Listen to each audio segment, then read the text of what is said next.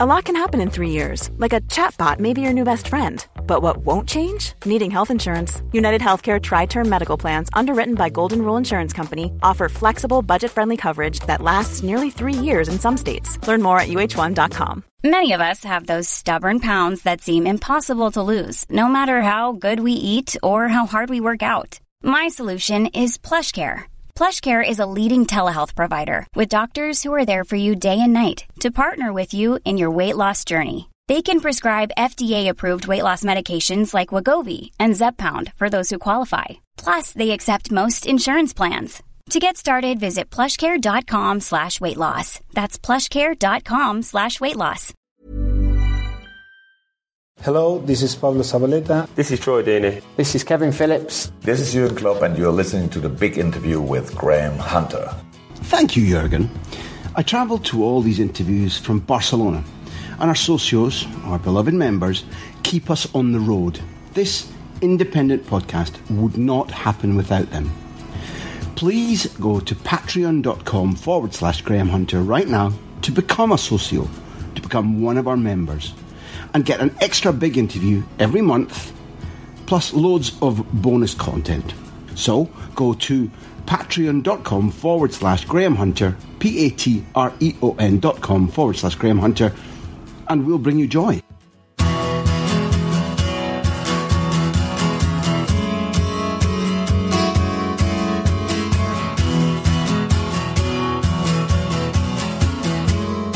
It's been a long standing ambition of mine to unite the two world superpowers of football, Scotland and Uruguay.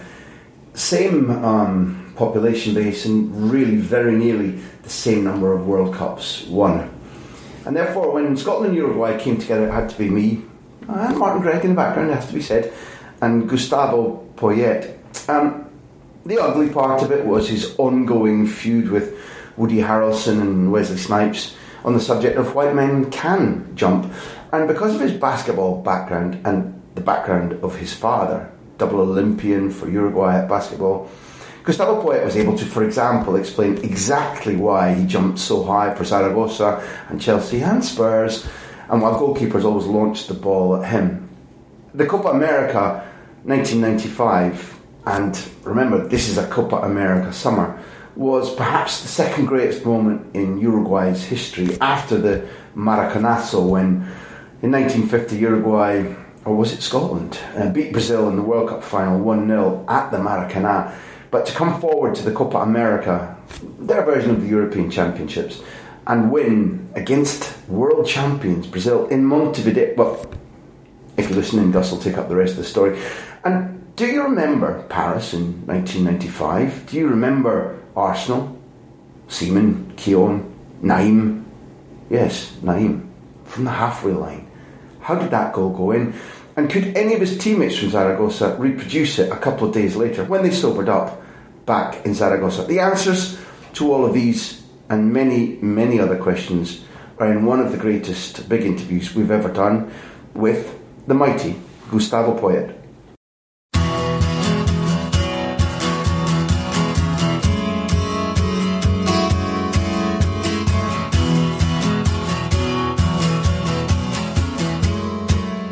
Welcome, Gus, Gustavo. Before I even go to the mechanics of a game, and before we even try to explain to English speakers what llegada means, because you had llegada. Yes, true. And I'm very glad that you arrived here today. I want to touch on the fact that you, your country, your compatriots, do have something special, that it is not a fluke that a country so small in population can not only produce consistently really special international teams, but when you take a Uruguayan of nearly any quality from good up to great and put them in a team, special things happen. You're a Montevidean. Yeah. Flipping well, explain it to me. What, what's going on? I, I I think we, we need to start from something that only a few people knows all over the world. And uh, funny enough, I, I done a presentation on my uh, FA course here, the pro license, uh, about us. We got an organization in Uruguay. Uruguay is very small, everybody knows that. We are only three and a half million. But we got an organization called ONFI, which is uh, organization of uh, football for kids, which uh, they play from the age the five to twelve, all over the country. They are all registered in one organization. Okay, in every single neighborhood there is a team of under five, under six, under seven, under eight, under nine, under ten, under ten. Yeah, and they compete in areas, and then they compete in the cities, and then they compete against other cities all over the country. Okay, now we've been trying to control that because it became at very early ages madness. I mean, pressure. You have to win, which is not right for a kid of seven or eight. And I understand that, and I totally agree that that is not right. But we do compete. And we do compete on the basis of uh, things that maybe nowadays uh, it would be crazy to say to a kid. Like my father said to me when I was nine, I was playing a game against the Argentinians, and he said, uh, Here in Uruguay, we don't lose against the Argentinians. And he meant it. He said, uh, he completed the sentence saying, You can go and sleep in your uncle's house tonight if you lose against the Argentinians. now, somehow, you win that game. Call it whatever. Call it you were better and you're lucky and you're better and you win, but you, you already start thinking everything I done before the game, my contract is in the drawer, finish. My uh, whatever it is that you can think, my ego, my uh, appearance is gone. It's, it's very rare to find a Uruguayan player which is looking too much about himself. I don't know if you find one you know, like uh, it has to have this hairstyle or this cut or this tattoo and show this um, car. We are not that kind of people. I'm talking about the majority, can be one. We are more the ones that we just go, want to go to the top, sign a good contract, like I said, put it there, sideways, and now defend your team to the maximum possible. Sometimes we pass that line as well that's why you are right in saying that one Uruguayan, whatever level he is, in your team, will always give you something extra. He will always try to give to that club, which is part of his life, something that maybe others don't understand like that football. Do you think that um, you can teach that in other countries where it's been lost? Can you reintroduce it? Because it feels to me that that is a precious commodity that because of uh, kids maybe having a little bit more wealth or being spoiled or televisions or computers or social media, whatever it is. It feels to me that once that's gone, it's, it, in a culture, it's, it's gone forever. Well, I, I think because uh, another thing that we always say in Uruguay, in Uruguay things happen always 20 years later, 10 years later. So we're still a little bit behind on all that, which means that you can still go into Uruguay and finding that player that even if it's not the best assumption is gonna incredibly give you something different to the rest because I'm seeing it week in week out now with the players in Uruguay that they're living at, at, the age of 19, 20, going to another country and becoming very important. De Arrascaeta, he went to Cruzeiro in Brazil, now he's going to Flamengo. It, it looked like it, everybody wants to buy him because he's bringing something different and he's small, technically good, he's a number 10, but still having the attitude of it's like uh, I don't know how to explain. It's like if, if we are losing, we are better because it hurts so much. It's a stimulus. Yes, it's like now I'm losing. No, no, this is impossible. I cannot accept this. And then you go to another level. Sometimes we even say, why we don't start the game like that? And I think when the national team is together, we do because we are like together. Now, sometimes in clubs you get used to the weak no week, the nice life, uh, your teammates, and then you start the game naturally. But then something happened, and you concede a goal, in it like uh, the Uruguayan chip is coming, and somebody talks to you, somebody leaves a boot so, in your ankle, yeah. you go one 0 down, and then bang. But it's incredible, and, and you can see everywhere. If you see the reaction of those players, you know, I'm, I'm, you say you name names. Suarez is very well known worldwide, but Godin, you look in a game of Atletico Madrid and they, they are losing or they are nil-nil and it's a corner and you know that he's going to head it. And I think it, the position knows as well. So stop him. And somehow he gets between three and he head it and uh, he get it. And, and, those situations are the ones that that's why we, when we get to that level, I hope Giménez follows the steps of Godin and, and the Suarez and the Cavani and the you know, Forlan, who would say that Diego Forlan, after his passing at in Man United, will be Golden Boot in Europe and the best player of the World Cup in 2010. All those things made us special. I agree with you that I hope that this lasts and not this new technology, society, and whatever is coming. Softness. Yeah, but I, I think I think the words of that, and I, uh, without getting into any politics, um, it's like somebody else is trying to decide which kind of life we have to live, and they don't let us live the life that we like or we want. That is we are no i don't think uruguay goes into the life of anybody else. We don't get involved in anything eh, internationally because we are so small we cannot do it but it looks like people want to get there and tell us what is right and what is wrong what we have to do and what we don't have to do and you start asking questions yourself and the kids they grow up thinking about this in a different way that we saying why yeah. why me why i uh, I understand the point why they want to do things differently, but I would like them to understand why we are different. And that way bring us together. Difference. You know, if it was all the same, if we're gonna live the same life, it's gonna be boring. It's very boring. You know, we know what is gonna be your answer, so you don't ask me any question. so we know he's gonna say the same. And I think the, the real thing is that we are different and you can mix those things to get the best of a football team. Well, will there be a, a slight jump aside because I want to come back to your dad?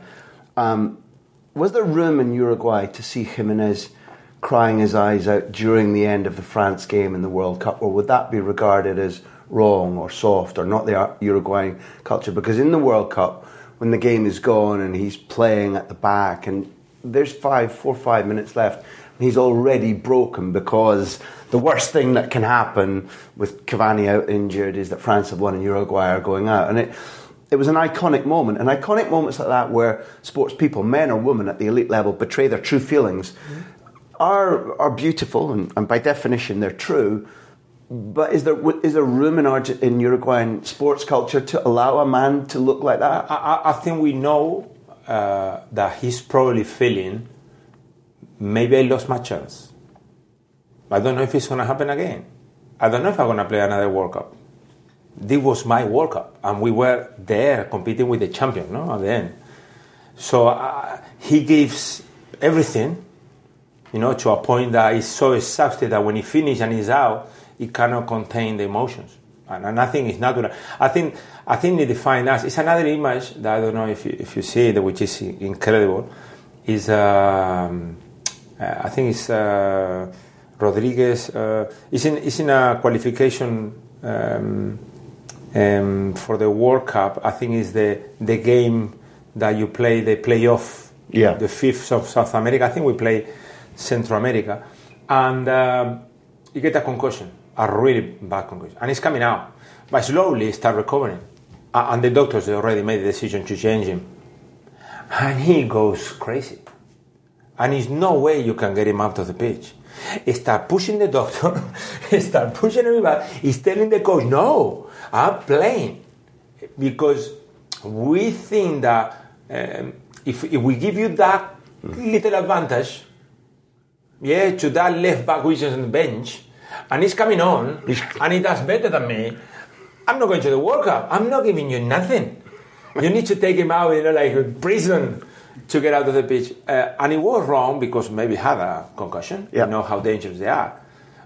But at the end of the day, he was showing that even when we are not perfectly right, we still wanted to be on the pitch and to be, you know, in a position where we cannot lose it. Because if we lose it, we lose part of our life. Did you have an advantage that you grew up with that teaching, that culture in, in soccer, but you, you you had an Olympian father? Yeah, you know, father was player. elite, elite. I, I tell you, 1960 was, Olympics, right? Yeah, he was better than me. Uh, I think that uh, until I didn't, I, I, would say until I didn't win the Copa America '95, or until I didn't play regularly at Chelsea and Spurs, people never put me up on a level with my father. It was impossible because he was always, hey, your father played seven, I don't know how many World Cups, two Olympic Games. he won five, uh, you know, championship in a row in, in, Uruguay with Tabaré and a team from basketball. So he was really, he was captain of the national team. So he was really someone special. Uh, but the funny part is that my my father played basketball by accident because he loved football. He wanted to be a football player.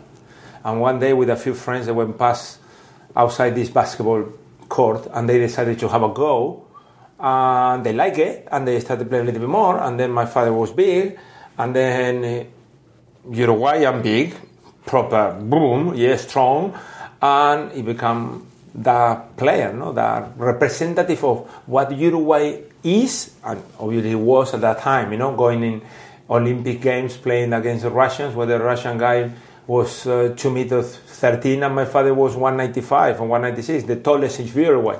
And he was marking this huge uh, player and he had to look and find a way to stop him. To compete. But that's us.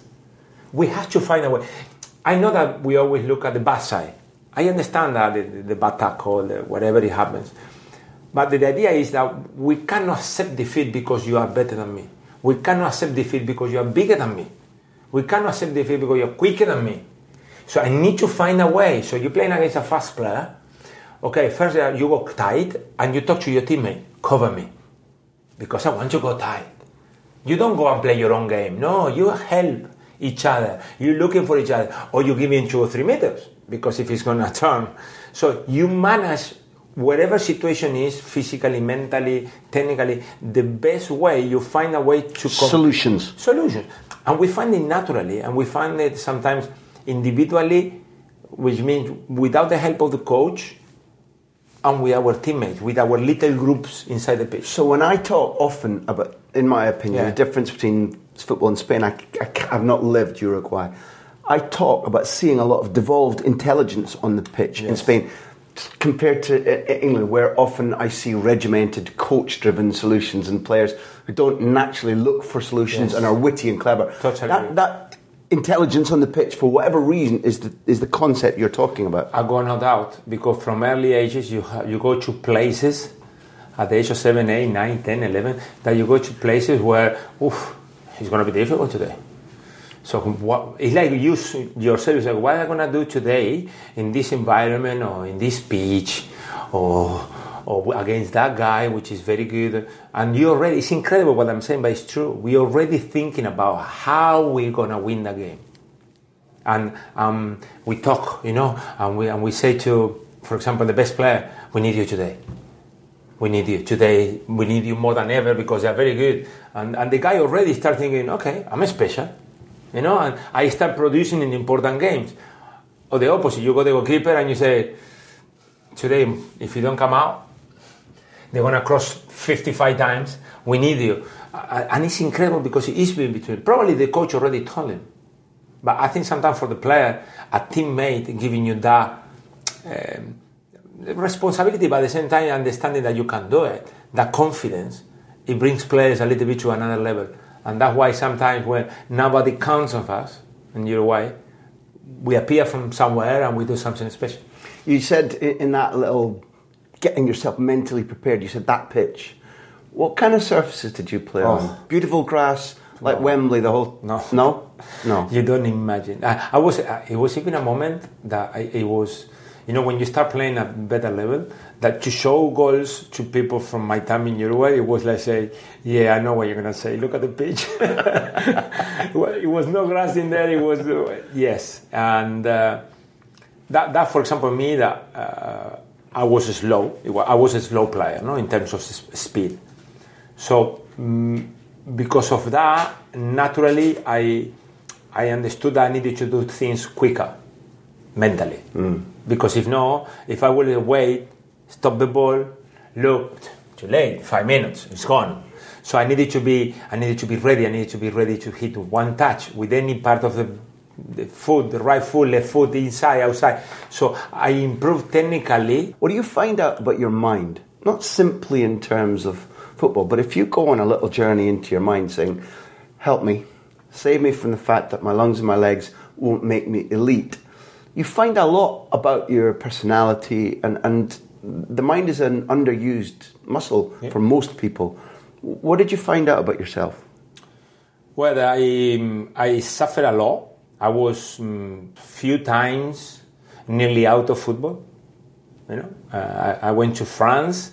My idea was to go to Nice. I couldn't get there for a foreign place. At that time, it was only two foreigners.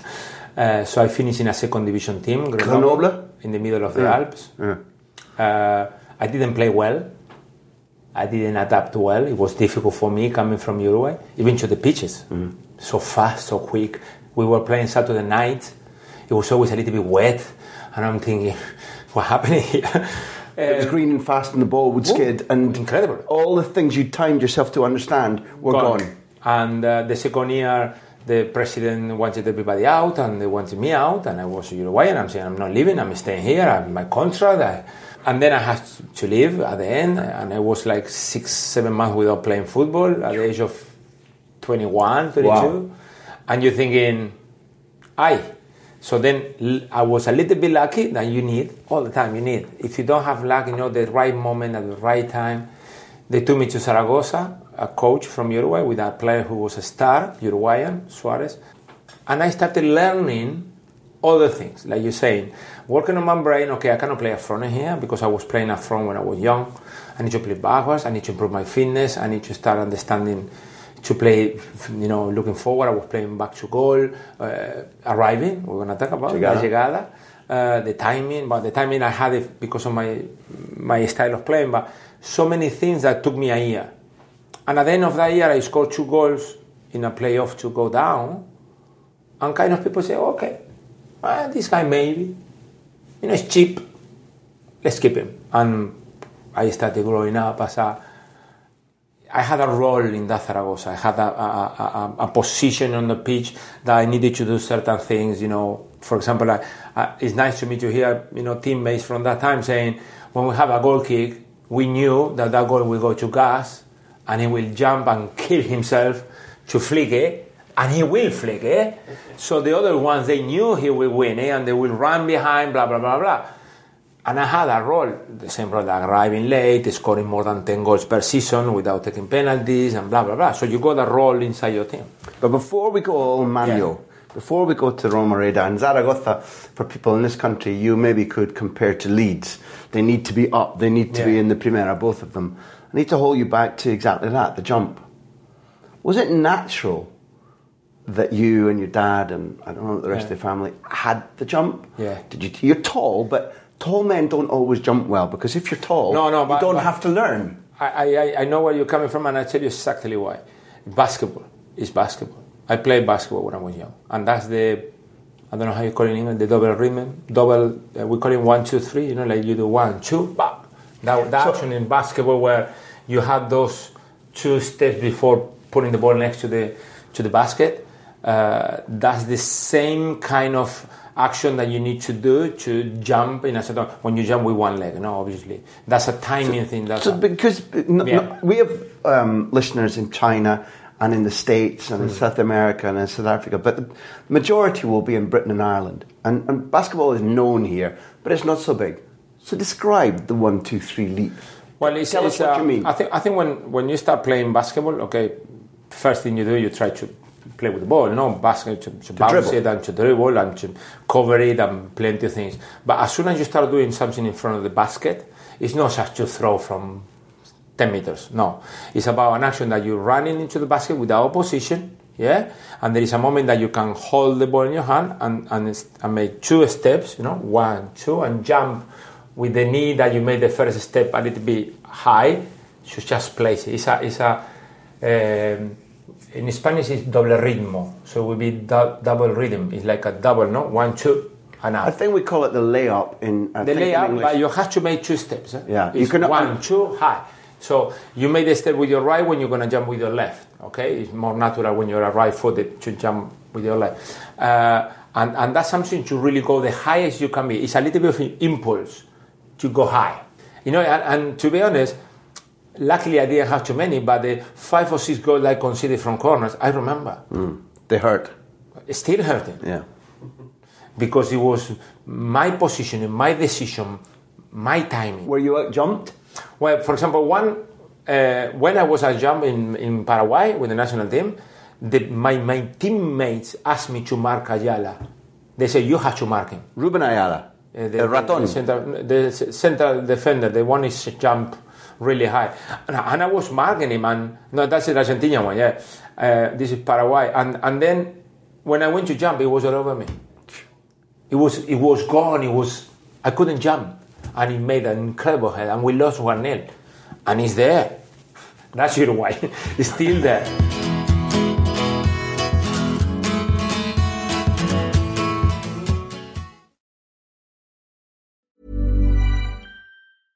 Mom deserves the best, and there's no better place to shop for Mother's Day than Whole Foods Market. They're your destination for unbeatable savings, from premium gifts to show-stopping flowers and irresistible desserts. Start by saving 33% with Prime on all body care and candles. Then get a 15-stem bunch of tulips for just $9.99 each with Prime. Round out Mom's menu with festive rosé, irresistible berry chantilly cake, and more special treats. Come celebrate Mother's Day at Whole Foods Market. Jewelry isn't a gift you give just once. It's a way to remind your loved one of a beautiful moment every time they see it. Blue Nile can help you find the gift that says how you feel and says it beautifully with expert guidance and a wide assortment of jewelry of the highest quality at the best price. Go to BlueNile.com and experience the convenience of shopping Blue Nile, the original online jeweler since 1999. That's BlueNile.com to find the perfect jewelry gift for any occasion. BlueNile.com. Hey, it's Danny Pellegrino from Everything Iconic.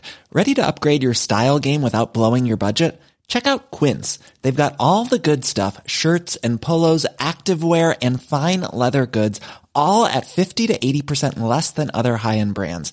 And the best part? They're all about safe, ethical, and responsible manufacturing.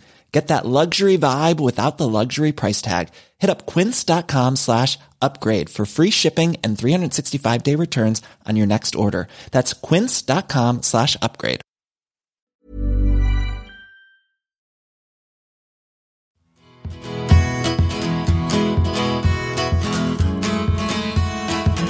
I want to drag you then a little bit sideways because Yeah. when all of this was conditioning you, and you've already mentioned this event, one of the things that should be the sweetest in your career, I'm not saying it's bitter, but you know, the Maracanazo Yeah. is Uruguay doing all the Uruguayan things against Brazil in 1950 Mm-hmm. at the Maracana and winning the World Cup final. So to repeat that in '95 against a Brazil who I think were reigning world champions from the USA '94 the year before. For me, you're in that team, you win it, you do it in front of you. It, it finishes Montevideo. You know, you could practically see your home from the stadium, but it, it wasn't a beautiful experience for you, if I understand correctly, because you had to alter everything you did and wanted to do because there was a there was a for good or bad there was a closed mind from the coach about how Uruguay played then, and it was a it, it wasn't a completely satisfactory winning the Copa America. I had look. I I'm so pleased that we won it because the pressure was incredible. I mean, uh, as a, as a, an information to the people that are listening, uh, the Copa America and Euro in South America it was playing until uh, 1970 something, a home and away, like uh, qualifications until the final. And in 78 or no 80 something, they started playing in one country, like the European Cup, At the champ- European Championships. um, and that 95, it was the first time that I was playing in Uruguay. Now, incredibly, Uruguay, Uruguay until then never ever lost a game of Copa America at home. Either won or drew. And now we had to play the whole Copa America at home. So it was not only a matter of winning it, not losing a game, because your name is going to be there in the whole century. Uruguay never lost at home in the Copa America. So I remember going to the third game where the manager made four or five changes because we were qualified already to the to the last eight. And and the players that were playing were thinking, you know, saying thank you. Now we playing, we didn't play, and we got responsibility of not losing. It's on me It's now. on me now. Luckily, we didn't. We, we drew that game. Um, I only enjoy it, and going back to the question, I, I only enjoy the semi final against Colombia because I play a little bit further up on the pitch. Uh, what I was used in uh, in Zaragoza at that time. It was a player with the freedom uh, in a team that was controlling games to go and, uh, and attack the box most of the time. Okay, I was a very offensive midfielder, we can call it. And I went to Uruguay because the manager that uh, unfortunately is not with us anymore, uh, Hector Nunez, it, he, he, went to Zaragoza to convince me to go and play in a three in the middle, defensive minded. That's it, you know.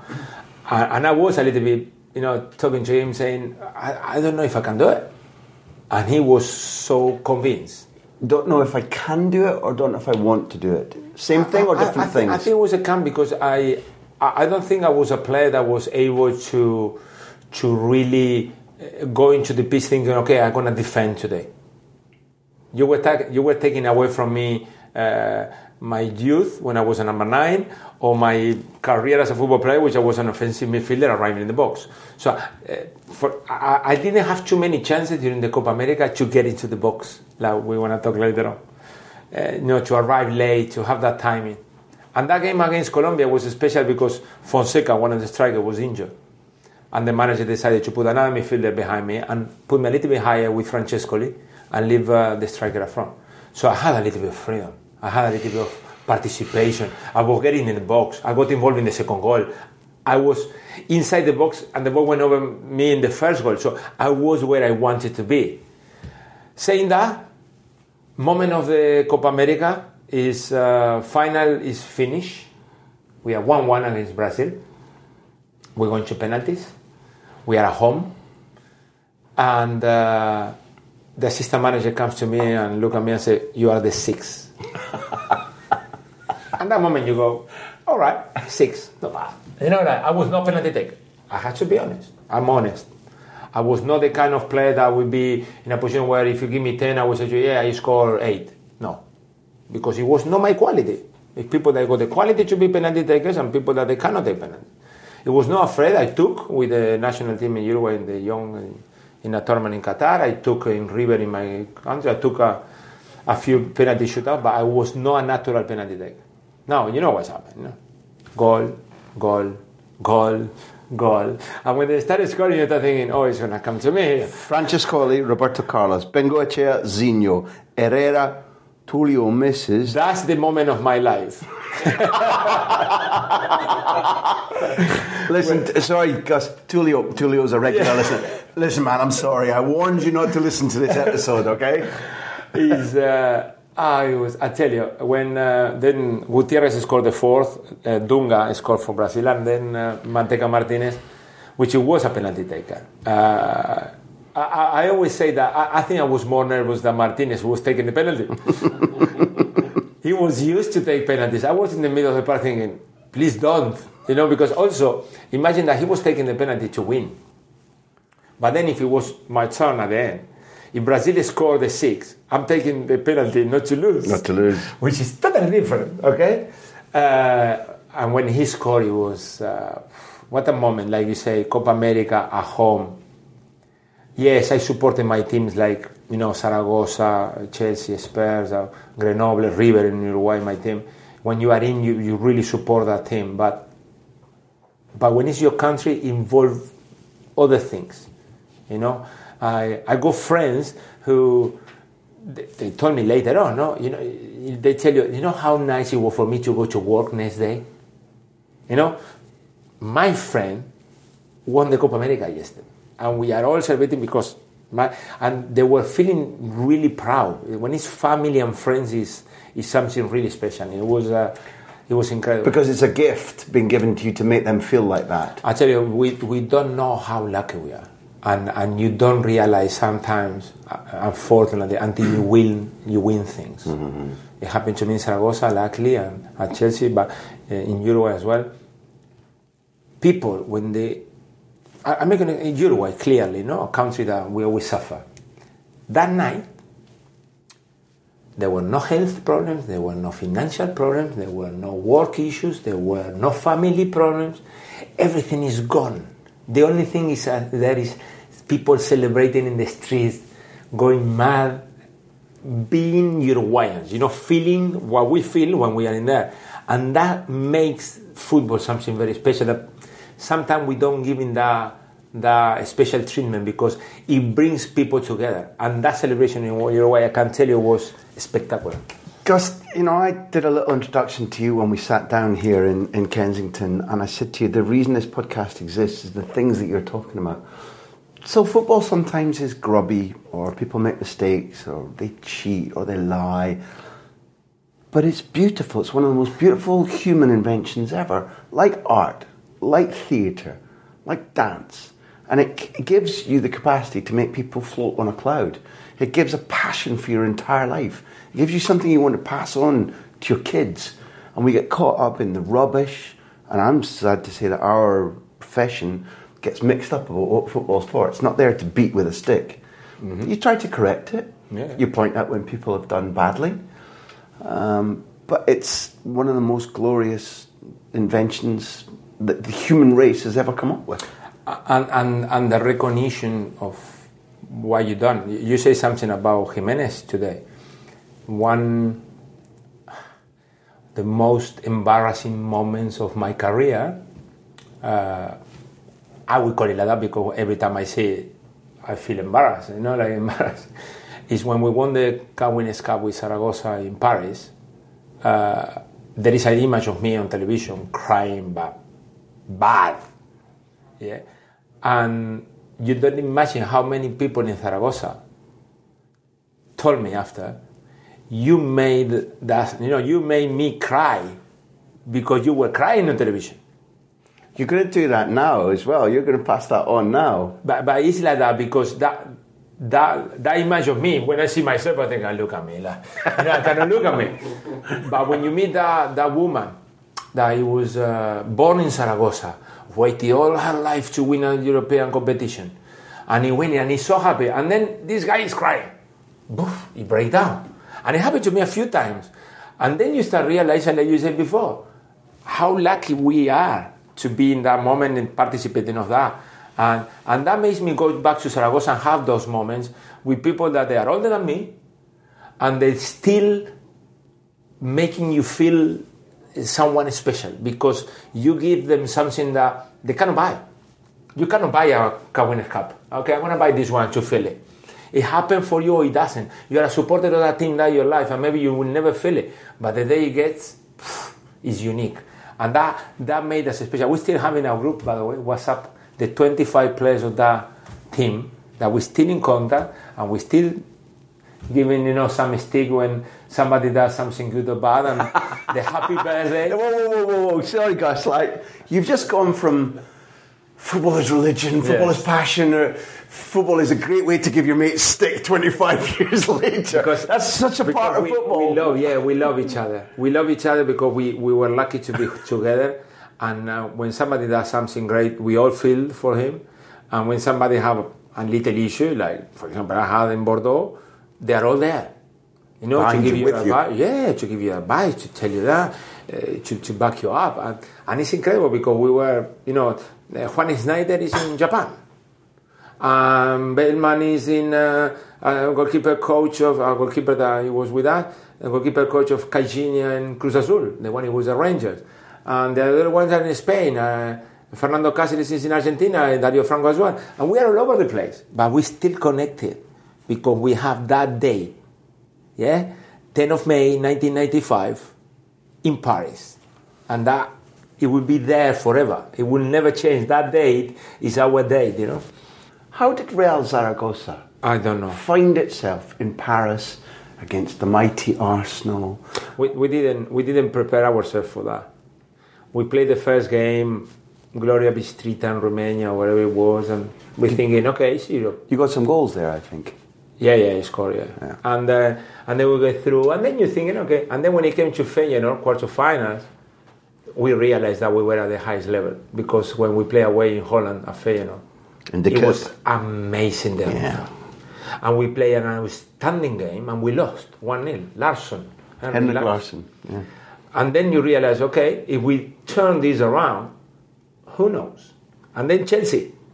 Okay, not Chelsea Abramovich, but Chelsea with uh, Glenn Hoddle and, Mighty and Scott. Minto. Yeah, Scott Minto, yeah, my mate. And, uh, and then, yes, we got there. Uh, like any final, you think about winning. You know that you're playing against the current champions because Arsenal was uh, the champions the year before, and uh, but we play the, we play our game. The Arsenal try to stop us from playing our game.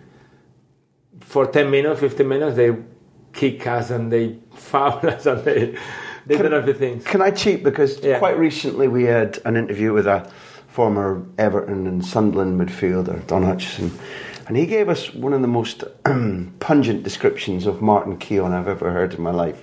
When you talk about Arsenal kicking and, and punching and whatever, um, the team was Seaman, Dixon, Winterburn, Keown, Adams, Stefan Schwarz, Ray Parlour, Ian Wright, John Hartson, Paul Merson, Andy Linighan. Hartson booked in two minutes. Yes. Um, Terrible tackle on Nayim. It was a bad one. Spurs, no, probably was something there. didn't, didn't really seem to stop Nayim in any way. Um, talk about the, the physical side of that first part of the game as Arsenal tried to say, Are you up for this? Well, was was- Keown involved? What? Yes, well, it was, it was incredible. It was an action, and, and I remember when I was involved, I, I went to jump, and these two Arsenal players, I think it's Keown and Parlour, they come in both. You know, when you jump Sandwich. to, to win a ball and to clash, and they pull out in the last second, and they hit each other, and one got a cut. I mean, it's there, it's in the in the in the highlights of the game because the, the first four or five actions is uh, is that. Um, we didn't think about that, funny enough, before the game.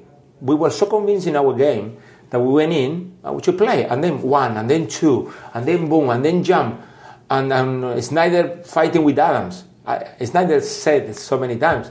He tried everything to get Adams out of the game, Tottenham, and he couldn't. He got Tony Adams got Esnáider out of the game because he kept clashing, you know, like it was no pain. Uh, but we were we were a special group. We were we were good personalities. We had the character. We had the we had something special in there. You know, it was experienced players as well. So it wasn't easy. I think I think if if it's a, a young team, maybe you you get away. Yeah, you finish. You lose that game. We, we, we were able to cope with those 15 20 minutes, and then we relaxed it. And we played very well the second half. I think we didn't deserve to go into the extra time, but football finals. Little things attract me. Can you remember? It's Parc de France. There are forty-two thousand people there. The Arsenal fans are very noisy. Could you hear the Zaragoza fans? Well, the, the, especially in the beginning, because for us it was a, the only final, the only and only one. so they were very excited. Um, I- I, think it was a moment that the Arsenal fans they come out is when they scored the equalize. At that moment, Arsenal thought, okay, here we're going to win the game. Uh, then in extra time, um, the image that I got before Nayim goal is our fans celebrating, celebrating the 1-1 that we got to penalties. But it's only our fans singing, it's Zaragoza fans, you know, thinking, okay, we got you here, now we go to penalties. Because it's minute one hundred and twenty. Yeah, no, listen, it's it's incredible. The goal is, it's, it's, it's not gonna be uh, nothing like that one. It's not gonna repeat. I think the Parc the Prince should put something behind that goal. They say Nayim score a goal in here in 119, 50 seconds from the halfway line, and they don't listen to me. Uh, but uh, yes, it's. I, I, I I was probably taking a penalty. I don't even know. No, you hadn't talked about the penalty order. Well, we, we had a few. The problem is that, uh, uh, for example, um, Pardeza would have taken. Pardeza huh? will take it, but Paquete Higuera, who took in the final Copa del Rey the year before, the fifth, it was out of the pitch. So you were thinking, okay, somebody gonna have to step up. You know, uh, I would say Santi Aragon will take one, Nayim will take one. We made a change just some 20 seconds before the goal that it changed completely the action. Incredible. That Heli went in to have a, a, a penalty because it's incredible. Football, people doesn't understand the things that can happen in a game. Nayim was playing the left in the, at the end of the game. But because we're going to go to penalties, the manager decides to put Heli in the 118th. Kelly comes on. Heli. Yeah. So Heli has to go to the left, which means that Nayim has to come to the right. And then it's a goal kick. And I try to flick it, and Adams kick the ball and give it to Nayim chest, sorry, and it goes bang. So it drops. It, it, it, it's in the air. It should be penalties. You can see and hear your fans. It's dropping onto Nayim's chest. Just five, maybe six, seven meters past halfway line. Into Arsenal's half. Yeah, into Arsenal's half. And he's now on the right of the right pitch. side, yeah, five as well, six meters from the touchline. Gus, free time. Freeze time. Me, Freeze I- time. me, I- Where are yeah, you? What are I- you thinking? Me, when he, when he chested, I, I was just coming out of the jump because I jumped with someone in the middle of the park and the ball went past and Adams headed out. So I'm turning to see what Nayim is going to do. Simple. He got the ball control in front of him, just bouncing. And when he hit it, um, we tried to play. It, it like everything. It's incredible, but it's true. It's like everything stopped. You only see the ball fly, and the ball fly, and you see him and go backwards. You know, I don't know how it is. It's a second, two seconds. I don't know, but it looks forever because you want the ball to go in, and you don't want Seaman to save it, but you don't know. And when it touches in the net, no, no, no, I, I cannot. No, there is no explanation. No, it's impossible. Uh, you will never see a goal celebrated so badly. Everybody run anywhere. yes, because normally you run all together, or I don't know, you have something. No, it's terrible. The, the, the coach gets into the pitch. I got a cramp. Uh, the other one, it's incredible. I mean, it's, it's crazy because it's unexpected. Um, just for people to know, which is nice. Two days later, we go to La Romareda, Stadium of Zaragoza. We get a ball each. We put ourselves in the same position, but in La Romareda, not the Parc des Princes. Nobody there. We just bounce the ball and try to hit Nayim thing. We probably hit it 50. I can tell you, no one went that close to the crossbar in the second post and the way that Nayim hit it. Yeah, there were a few goals. Yeah, bouncing before, or bouncing just in, or bending a little bit. We missed the goal by 20 meters. But no one from 50 shots without pressure went in at that moment. and that one you want to talk about football. But like, uh, how long did it take the effects of the alcohol to wear off after you won the cup? Maybe that impossible to repeat it. Cup. Well, well, was anybody sober? Listen, was celebration as well. We didn't have any prepared, anything prepared. Manager didn't want that because he thought if we have something prepared and we lose, it's going to be terrible. Yeah. So then we go back to the hotel. And then it's ¿Qué, nothing. Hacemos? And you think, Room service. no, me, if, if anyone really wants to follow us and, and, and listen to us, have five minutes and try to check Plaza del Pilar, Zaragoza, the 11th of May. It's like uh, Garcia San Juan, the player who left the pitch for Heli. We said to everybody, I don't remember too much of the game, he said, but I do remember the celebrations in Zaragoza. Because you flew, you flew home. We flew home the day after. We went to the Romareda, and we got changed, and we got in a bus. Unfortunately, it was not an open bus at that time. And we went into the main square in Zaragoza, which is in front of uh, La Basilica del Pilar, in Pilar.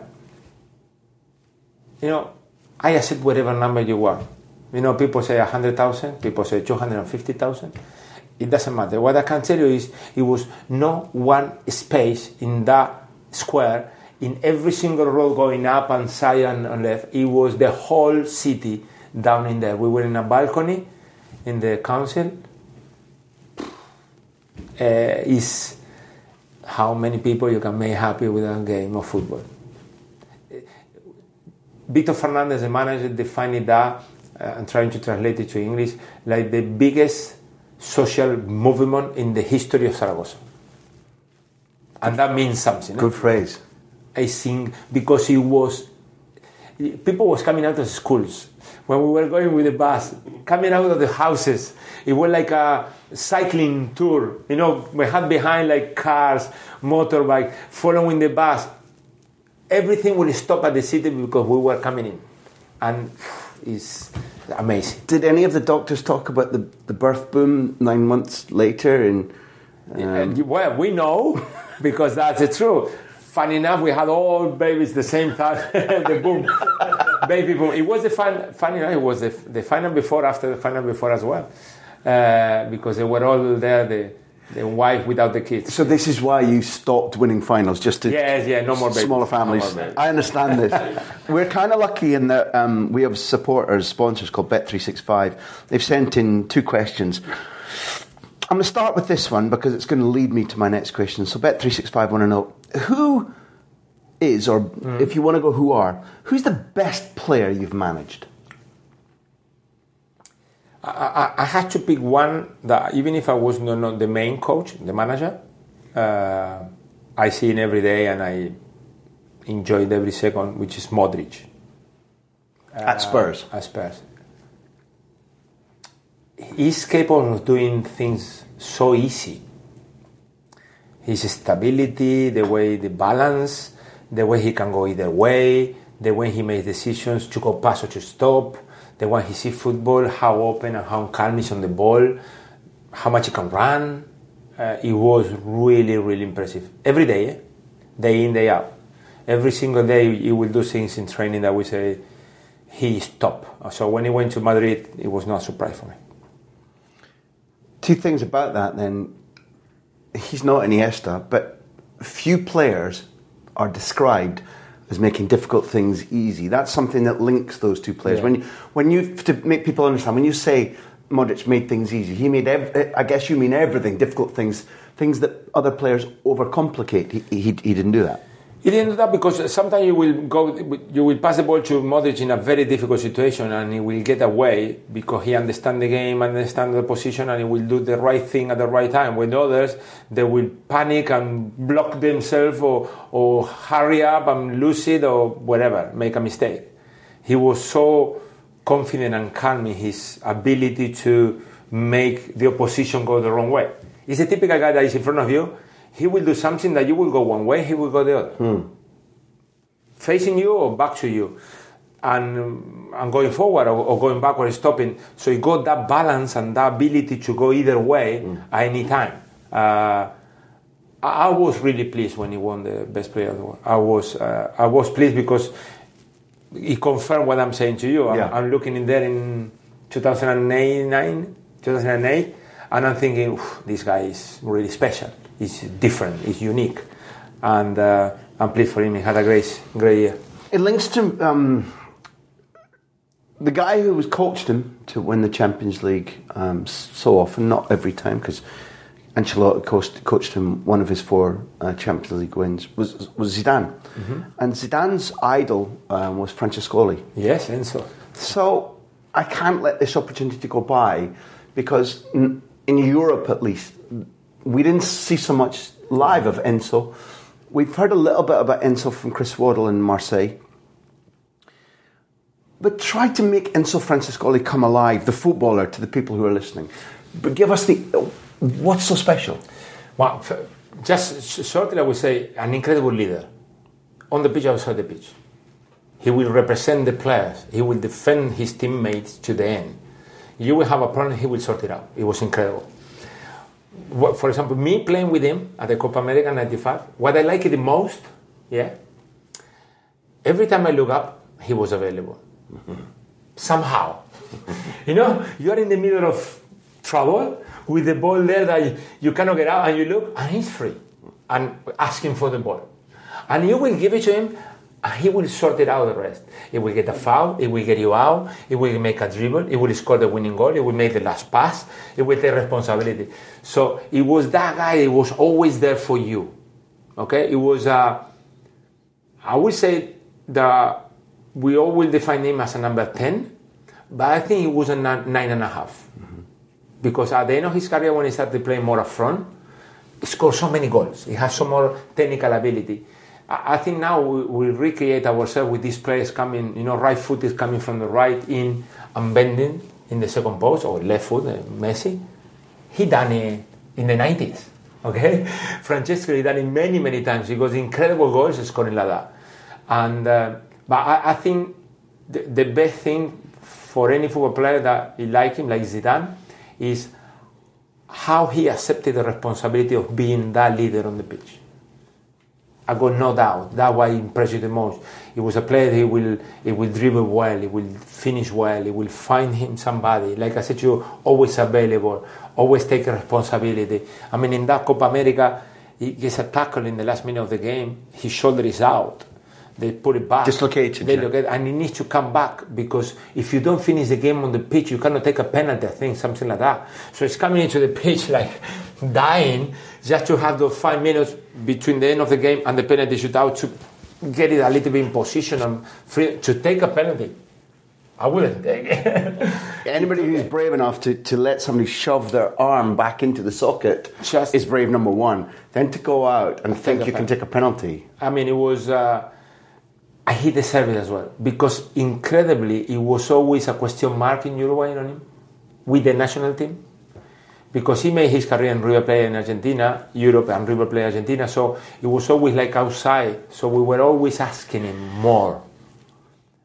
I would tell you, I think that if you talk to a River Plate fan from that era, he would recognize more Francesco than some Uruguayans, which is really unfair and it hurts me because I play with him. I know, you know, what he done for me and how important it was for me. So I would like people from Uruguay to really uh, understand that, you know, and, and to feel the same that I was feeling when I was in that Copa America. Thank you for joining us for season 2018 19. We've got huge creative plans for the months ahead, but we do need your help to make them happen. Please go right now to patreon.com forward slash Graham Hunter and become a socio, become a paying member, and get an extra big interview every month plus loads of bonus content. Last season, socios listened to nine exclusive big interviews, including Rafa van der Vaart, Troy Deeney, Roberto Di Matteo, and loads of me talking about football. The Premier League, the Champions League, Spanish football. I'm sure they enjoyed it and you will too. Support us, join us. Thank you.